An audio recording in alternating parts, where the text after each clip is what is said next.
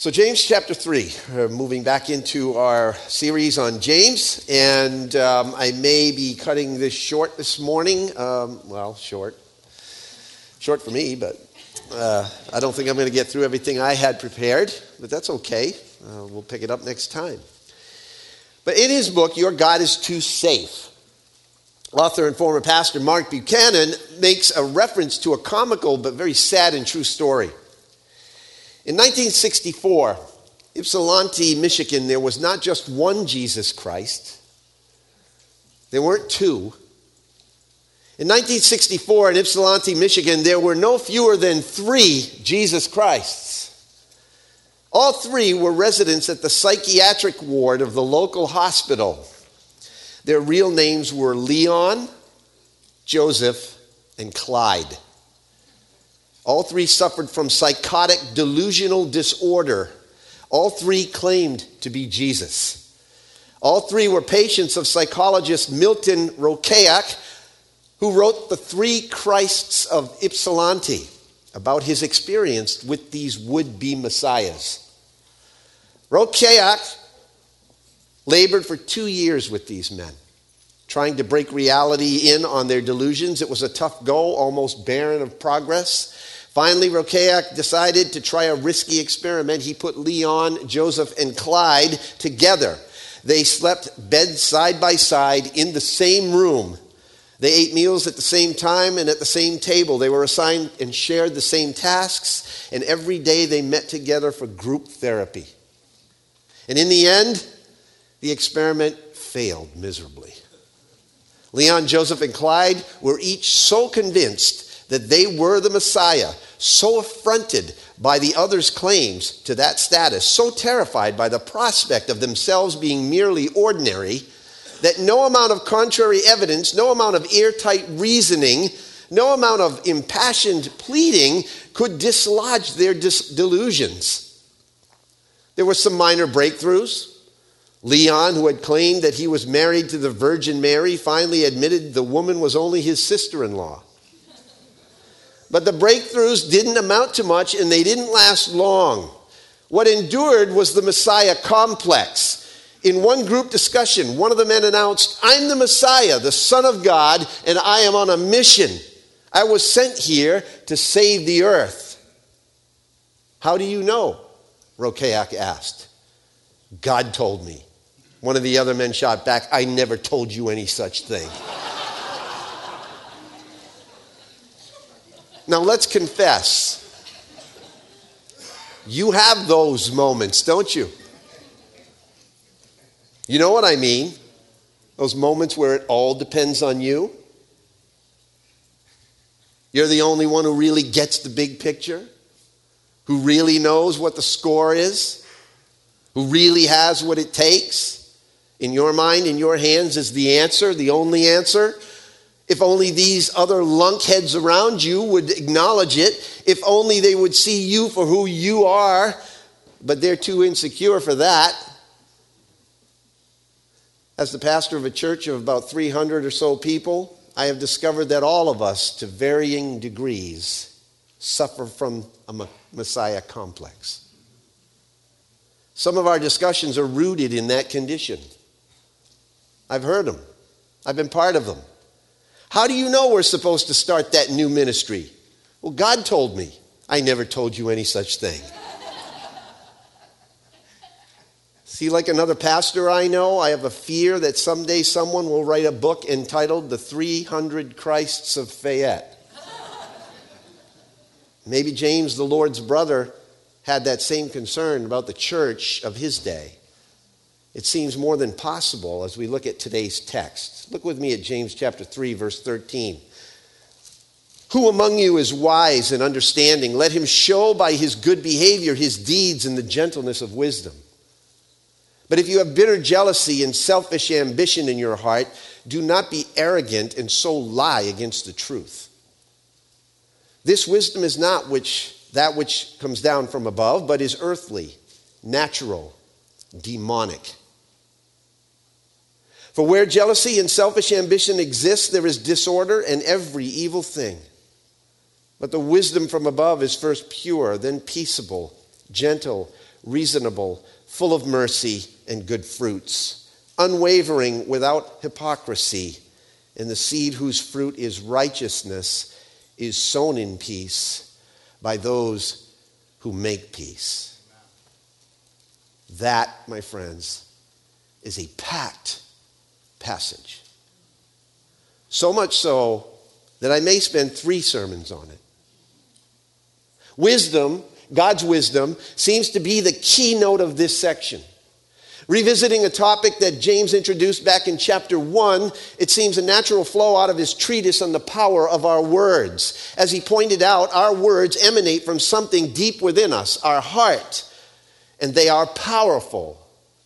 Whether you are a teacher in the church, whose words carry great influence, according to chapter 3, verse 1, or someone having a conversation with a brother and sister whose mind can be swayed toward good or bad actions, the use of our words requires wisdom, James says. Heavenly wisdom. So, James gives us the skinny on wisdom here. I call it the wow factor. God's wisdom on wisdom. He outlines two kinds of wisdom in this text godly wisdom and godless wisdom. And he's calling us to discernment, how to know the difference between the two. Wisdom directs us not only in how we use our words, but how we live our lives.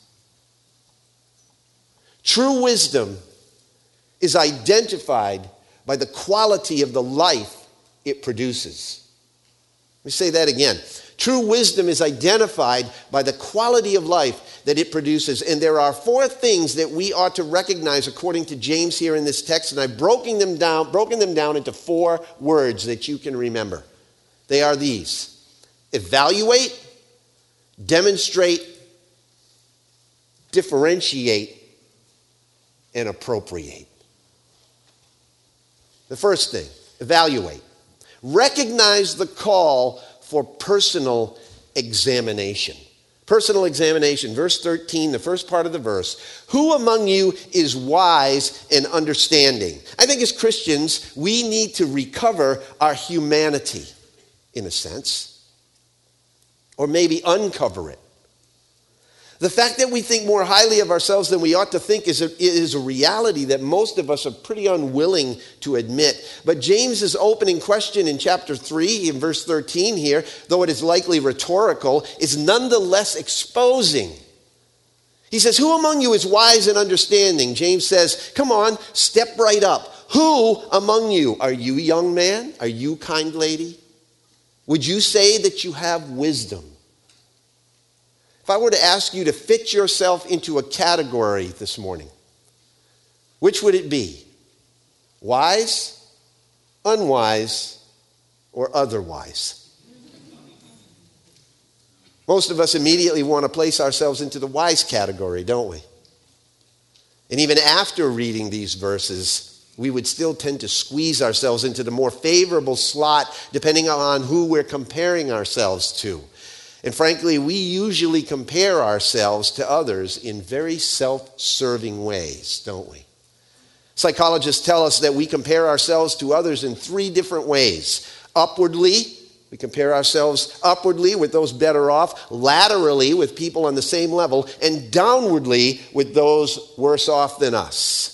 Each carries its own dangers. The first incites envy and bitter jealousy.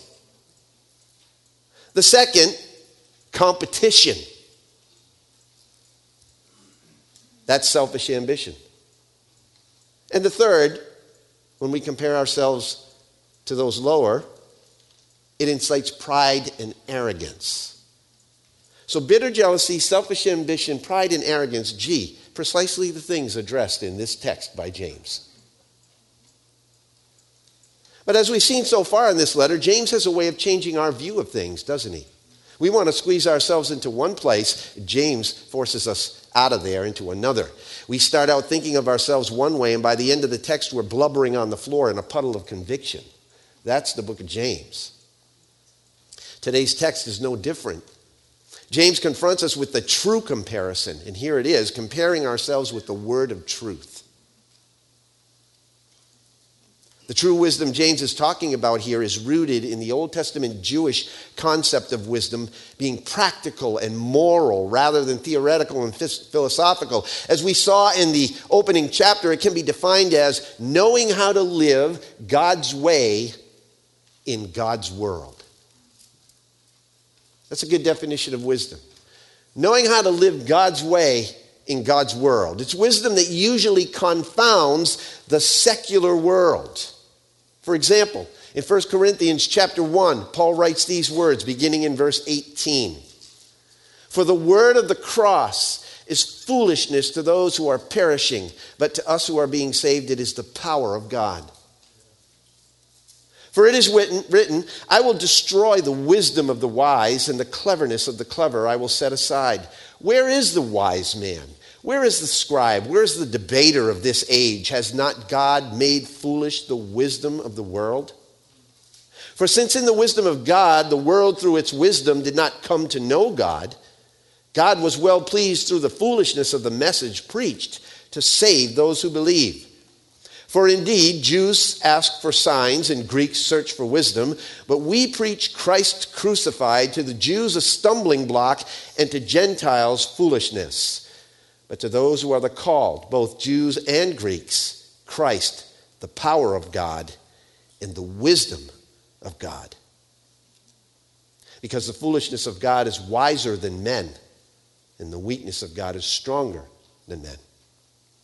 Look at verse 30. But by his doing, you are in Christ Jesus, who became to us what? Wisdom from God wisdom from God, and righteousness and sanctification and redemption. Here is wisdom according to Proverbs 9 10. The fear of the Lord is the beginning of wisdom, and the knowledge of the Holy One is understanding. So, recognize, first of all, God's call to self examination. Evaluate. Who among you is wise and understanding? Before you answer that question, remember this verse in Proverbs 9. Only the one who fears the Lord is wise and understanding. And how do you know if you really fear the Lord? That's James's next point.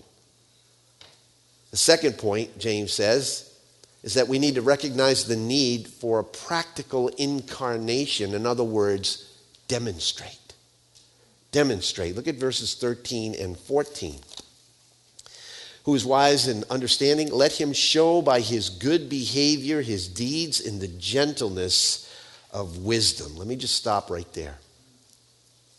James says, let him show. And those words are strong words. Literally, they mean it means to expose to the eyes in other words, James is saying, prove it by your life. You say you're wise and understanding? Prove it by your life. True wisdom, then, does the right thing in the right way at the right time and for the right purpose.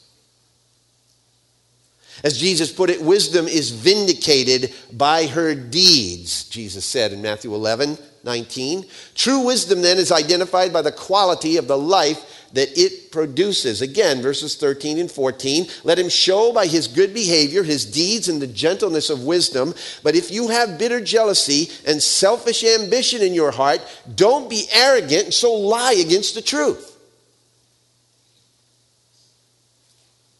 Mark Greene wrote in the book Fruitfulness on the Front Lines these words. He said, Our values and beliefs shape our behavior. Take a culinary example. He says, I love eggs. I can relate to that. I love eggs, particularly scrambled eggs. Soft but not runny, with lots of freshly milled black pepper and salt. However, for the most of the last two decades, scientific research seemed to indicate that eggs contributed to high levels of cholesterol. So, he says, I ate fewer eggs. The teaching I had received, the doctrine I had accepted, the beliefs I held about eggs led to the dramatic reduction in my egg consumption, right? Your beliefs and your values shape your behavior. But then, uh, then about two years ago, a new era dawned. Scientific research revealed that eggs could be consumed in reasonable numbers without affecting cholesterol levels. Hallelujah. Yeah. So the doctrine on eggs had changed, and I was liberated to live life to the full. My egg cup runneth over, he says. Indeed, now all that remains for my joy to be complete, he says, is for someone to discover that eating large quantities of Stilton, that's English cheese, is actually the key to longevity, fitness, and octogenarian mental acuity. I would say bacon there, right? Beliefs and values shape your action, whether we are aware of it or not. Let me ask you a question because James does. Is godly wisdom shaping your behavior? Is it shaping your conduct? How does it seem to those around you? Maybe you shouldn't answer that question. You line up with Leon, Joseph, and Clyde. It, how does it seem to those around you? James qualifies the behavior here that stems from true wisdom as good. And that word is important. That word means praiseworthy, noble, excellent, honorable. The word carries the idea of beautiful by means of purity of life, well adapted to its ends. In other words, it brings glory to God. Is it characterized, according to James, by having the right outward manifestation? First of all, does it exhibit moral responsibility? Because that's what James is talking about when he uses the term wisdom. Peter alluded to this in his exhortation as to how Christ followers ought to conduct themselves in the midst of a world antagonistic to Christ. 1 Peter chapter 2 and verse 12 says this Keep your behavior excellent among the Gentiles, so that in the thing in which they slander you as evildoers, they may, because of your good deeds, as they observe them, glorify God in the day of visitation, i.e., Christ's coming again in judgment. And I really appreciate Karen and Bill's message this morning. They said it very clearly. How do you declare your faith in a, in a culture that's antagonistic to the gospel? Love. Who's going to rail against love? And to teachers, Paul gives the charge in Titus chapter 2, verses 7 and 8. He says, In everything, set them as an example by doing what is good. In your teaching, show integrity, seriousness, and soundness of speech that cannot be condemned, so that those who oppose you may be ashamed because they have nothing bad to say about us. Now, my email inbox is bombarded with survey results regarding how the world views Christians today. And I must tell you that the emerging picture is not what those verses I just read describe. Jesus, however, said, Let your light shine before men in such a way right? In such a way that they may see your good works and do what? Glorify your Father who's in heaven. Not to glorify you, not to glorify me, but to glorify God. And when we live lives contrary to the true wisdom that James describes in this text, with selfish ambition and bitter jealousy in our hearts, the world ends up vilifying God, not glorifying God. Right? And that's what's happening, isn't it? So that means acting and living in the manner which James describes as the gentleness of wisdom, or in a word, humility. Humility. True wisdom, godly wisdom, inspires and produces not only good deeds, but deeds done in humility. Wisdom produces humility. contrary to the Greek view in James' day, which has continued into our own society, it is not spineless and weak. Humility is not being a doormat. Meekness, in the scriptural term, is power under control. It's who Christ is as he described himself in Matthew chapter 11, verse 29, who said, Learn from me, for I am humble. Right? He pronounced a blessing on those who were meek. In Matthew chapter 5 says, Blessed are the meek. It is the contrast of what false wisdom produces, which is arrogance, selfishness, and pride. Rather, humility inspired by wisdom can be best described this way it maintains a high view of God, a sane view of self, and a generous view of others. Let me say that again. That's humility. It's a high view of God, a sane view of self, and a generous view of others. Douglas Moo put it this way he says Christian meekness or humility comes from understanding our position as sinful creatures in relationship to a glorious and majestic God. And this humility before God should then translate as humility toward everybody else. In contrast to this, James points to the graphic and vivid picture of someone not operating out of the place of true wisdom, and there's absolutely no mistaking it here. It is the polar opposite of morality and humility. If a person claiming to be wise harbors these things in their heart, they are in fact actively living a lie, James says. It's an empty boast. Since true wisdom results in a lifestyle characterized by humility, bitter jealousy, and selfish ambition, indicates something different, doesn't it? It indicates a wrong inward motivation. Verse 14 says that if you have bitter jealousy and selfish ambition in your heart, don't be arrogant and so lie against the truth. This wisdom is not that which comes down from heaven. According to Jesus, the heart is where everything emanates from, right? Our words and our actions. The heart is the center and the seat of spiritual and physical life. It's really part of your soul as far as it is affected and it's stirred by our passions and our thoughts and desires and emotions, you know what it is? It's the real you. It's the real you. And a bitter heart yields a sour spirit and a septic soul. So, in the words of my mentor, Karen's father, how's your soul today? How's your soul?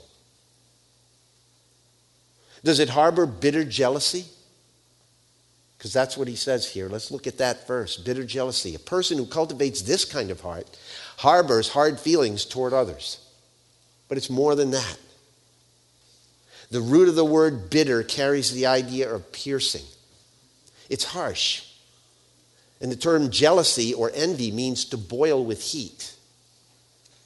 It's the term from which we get our word zeal, a lot of times we think of zeal in a positive sense. Here, it's a very negative sense.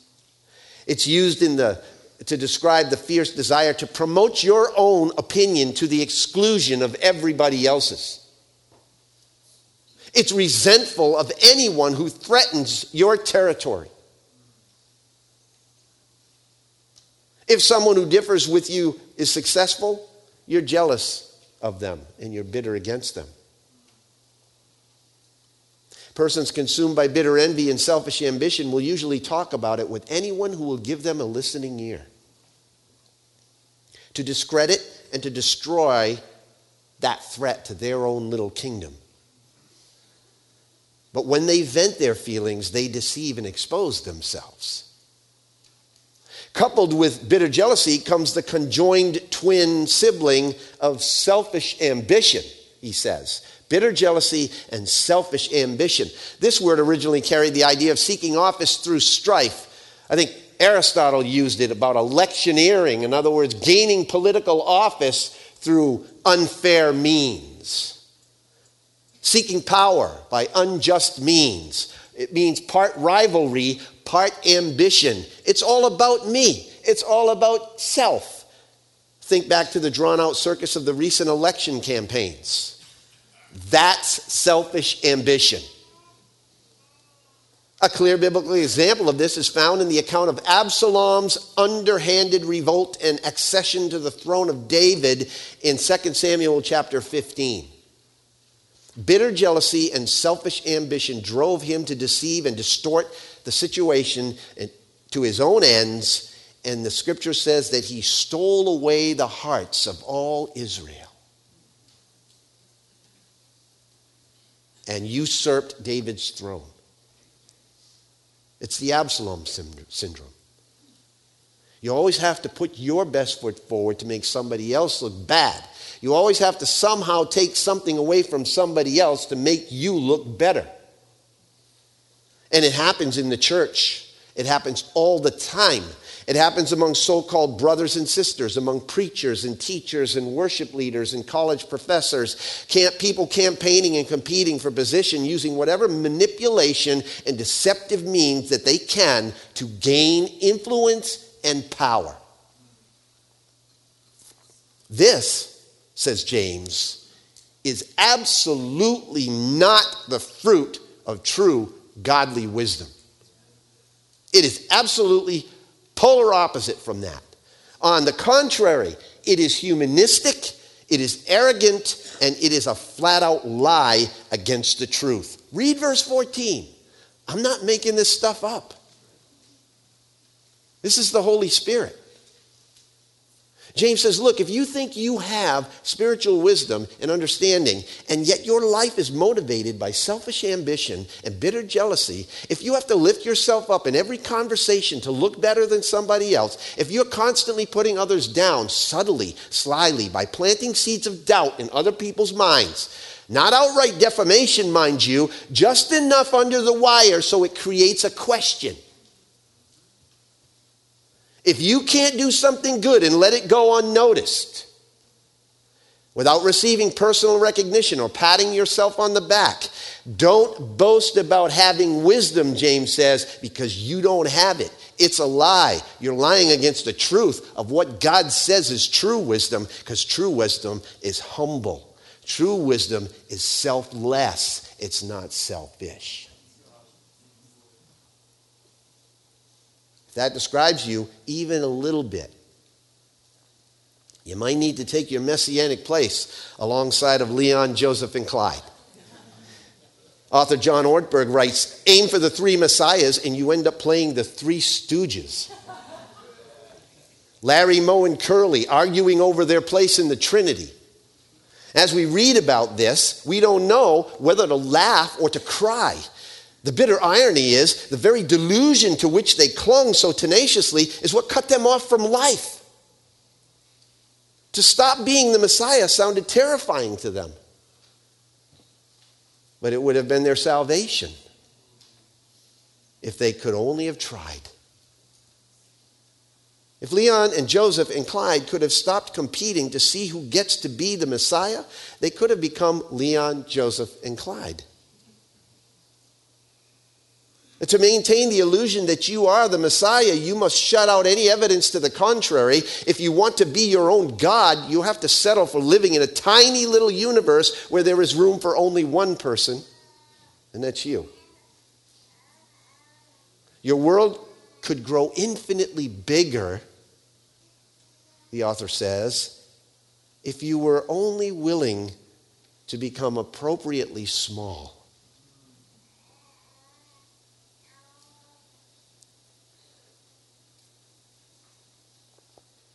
Instead, we ought to address and embrace practices that really help us avoid this kind of pride and arrogance.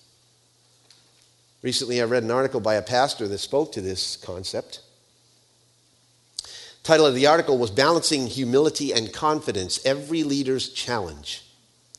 It says one way to avoid arrogance is to embrace the humbling experiences God brings into our lives instead of resenting embarrassing moments. Welcome them as, as, as uh, reminders of our humanity. Years ago, I preached a one week revival meeting in Lawrenceburg, Indiana, 90 minutes from Louisville, he says. I drove up each night, preached, and then drove home. Well, there was an eight year old boy in that church that thought I was the greatest thing on earth.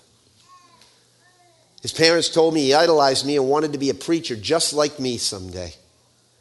He got excited when he learned that on that Thursday night I would stay at his house instead of driving home, even sleep in his bedroom. I tried not to let him down. So before we went to sleep, we prayed together and we talked. And after a few minutes of silence, I heard him whimpering, almost sobbing. And when I asked Timmy, What's wrong? He said, You sound like a pig. And I realized I had fallen asleep and started snoring. I tried to calm him down, but he grabbed his pillow and he scurried to his parents' bedroom. And on Friday night, he wouldn't even have anything to do with me. That was humbling, he says.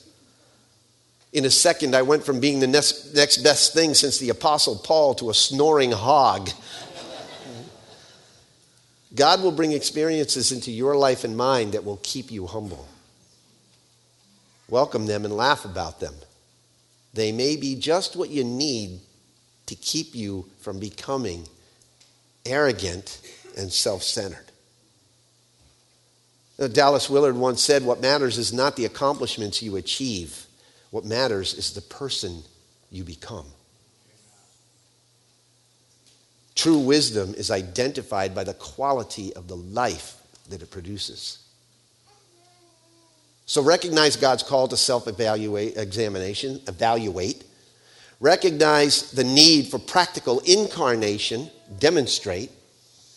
And then thirdly, we need to learn to recognize the scope of the spiritual contradiction. So differentiate. Now, I'm just going to read these verses here, and I might make a few comments on them real briefly but I'm going to save the majority of getting into the depth of these verses for the next time because we just don't have time to do it today. But look at verses 15 to 17. This wisdom is not that which comes down from above, but is earthly, natural, demonic. For where jealousy and selfish ambition exist, there is disorder in every evil thing. But the wisdom from above is first pure and peaceable, gentle, reasonable, full of mercy and good fruits, unwavering and without hypocrisy. You see the contrast?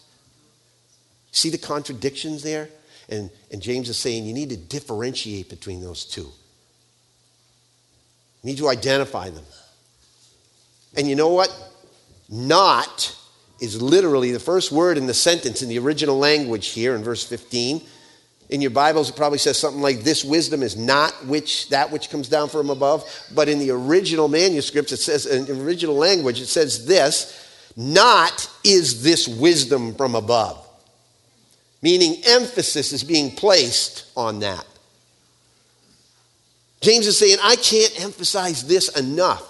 This arrogant boasting, this selfish ambition, this lack of humility is by no means from God.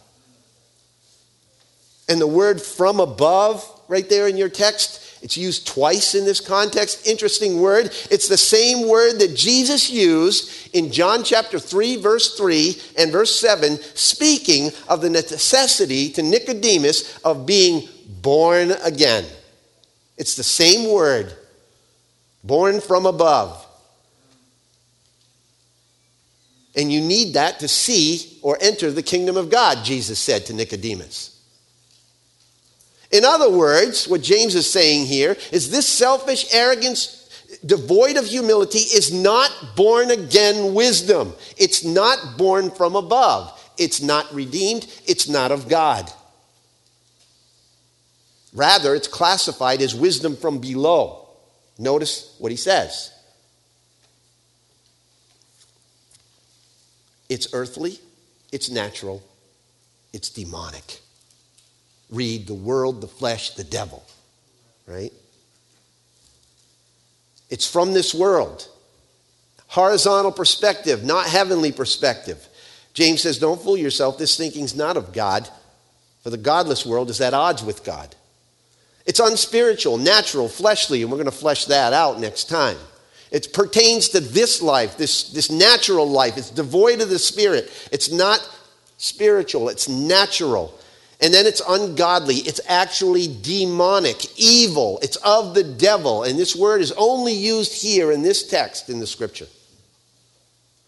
Basically, this so called wisdom, false wisdom, which doesn't produce a life of humility, is driven by the world, the flesh, and the devil. It is antithetical to the wisdom that comes from God. And it causes, in verse 16, every kind of havoc. And the word that's used there for disorder is, the, is, is a word that indicates anarchy. See what that does? For where jealousy and selfish ambition exist, there is disorder and every evil thing.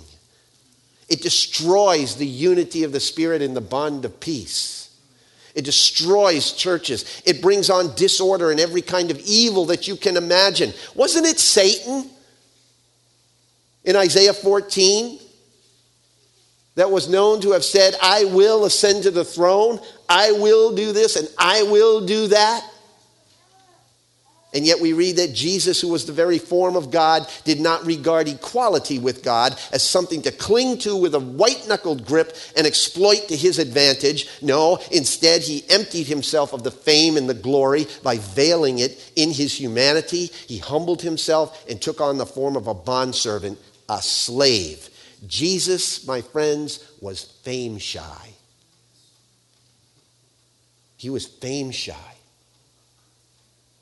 Are we? Are you? Am I? This fame shyness really is it what characterizes our churches today? Even though we have a sense of these truths, as believers. Author Zach Eswine has written The Imperfect Pastor. He says, You know, I crave words like these which were spoken to Jesus. In Mark chapter 1, verse 37, everyone is looking for you. We crave that, don't we? These are fame words, he says. And yet, if Jesus was the famous one, why would people need to look for him? Ever think about that? Conventional wisdom would agree with the counsel of Jesus' own family. No one works in secret if he seeks to be known openly. Show yourself to the world, his brothers said to him. They did not understand why a great worker for God would choose a manner of life that would be characterized as working in secret. I'm not sure that I or most of the church communities that I have served, he writes, have understood this either. So public was the buzz about Jesus that he could not openly enter a town. Shouldn't he seize this platform for God? And yet his brothers recognized something about Jesus that irritated them. Jesus is fame shy. Jesus seemed drawn not to the spotlight, but away from the spotlight. Disciples and friends had to search for him. He wasn't tweeting. His blog lay unattended. His email responses went unresponded to. They were not immediate. Where they often found him was alone and in desolate places praying. In fact, it seems that just when Jesus was at the right place at the right time and the opportunity to advance his work through greater celebrity called out to him, he intentionally allowed the call to go to voicemail and disappeared for a while. Jesus would have driven any publicist in congregation mad, he says. In fact, after he did something great, Jesus often asked that no one say anything about it. Don't go tell anybody about this. But what if Jesus' reason for quieting the talk about himself was actually born out of living what he actually taught? Beware of practicing your righteousness before other people in order to be seen by them, Jesus says. We can somehow diminish God glorifying things when we sound the trumpet so that all can see us, according to Matthew chapter 6, verse 2. He believed that doing great things for God is done best with our left hand, not knowing what our right hand is doing. When our practices for Him go unnoticed and unacknowledged by the press, the church, and even those closest to us. I think all of us need to ask ourselves some really pestering and probing questions in light of all of that. Can I handle being overlooked?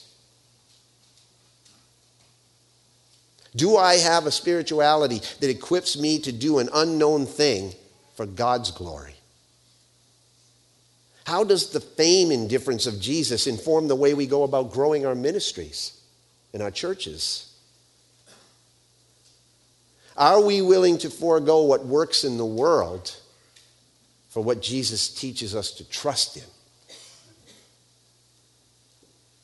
Mark Buchanan writes here's a surprise. I'll try to wrap up with this. God wants us to have a Messiah complex. You're like, what? What are you talking about? It's not a delusion. Paul says, be imitators of God and live a life of love, just as Christ loved us and gave himself up for us as a fragrant aroma, a sacrifice to God. That's Ephesians 5. Husbands, love your wives, Paul says again a bit further on, just as Christ loved the church and gave himself up for her. I have given them glory that you gave me, Jesus prayed in John 17, that they may be one, even as we are one. As the Father has sent me, Jesus said, so I send you. Sounds like a Messiah complex to me. The right kind. So let me ask you do you have it? And how would you know? What are the hallmarks, the touchstones of a true Messiah complex? Well, it's marked by what verse 17 says it's pure, peaceable, gentle, reasonable, full of mercy and good fruits, unwavering without hypocrisy. Here's the thing I'll leave you with. The Apostle Paul spells out the Messiah complex that Jesus' followers ought to have very clearly in Philippians 2. Do nothing out of selfish ambition or vain conceit, but in humility consider others better than yourselves. Each of you should look not only to your own interests, but also to the interests of others. And your attitude should be as the same as that of Jesus Christ, who, being in the very nature of God, did not regard equality with God as something to be grasped, but made himself nothing taking the very nature of a servant and being made in human likeness. Being found as an appearance as a man, he humbled himself and became obedient to the point of death, even death on a cross. See, here it is. He made himself nothing, taking the nature of a servant. That's the Messiah complex Jesus wants us to have. John 13, washing the disciples' feet. He said, If you know these things, you're blessed if you do them. So recognize the fruit then of the proper application. That's the word appropriate. And it's very simple. In verse 18, the seed whose fruit is righteousness is sown in peace by those who make peace. Peace that leads to righteousness is peace that steadfastly refuses to let go of its standard justice, righteousness, and the wisdom of God. It's comes from the wisdom of God. Are you peacemaker?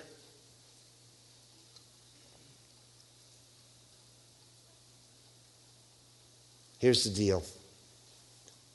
The sons of Korah, the psalm, one of the Psalms of Korah, really kind of summarize the whole text. Psalm 85, verses 8 through 13. Why don't you close your eyes? Make this our closing prayer. I will listen to what God the Lord says. He promises peace to his people, his faithful servants. But let them not turn to folly. Surely his salvation is near to those who fear him, that his glory may dwell in our land.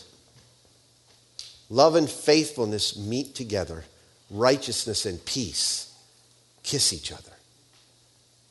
Faithfulness springs forth from the earth, and righteousness looks down from heaven. The Lord will indeed give what is good, and our land will yield its harvest. Righteousness goes before him and prepares the way for his steps. Amen.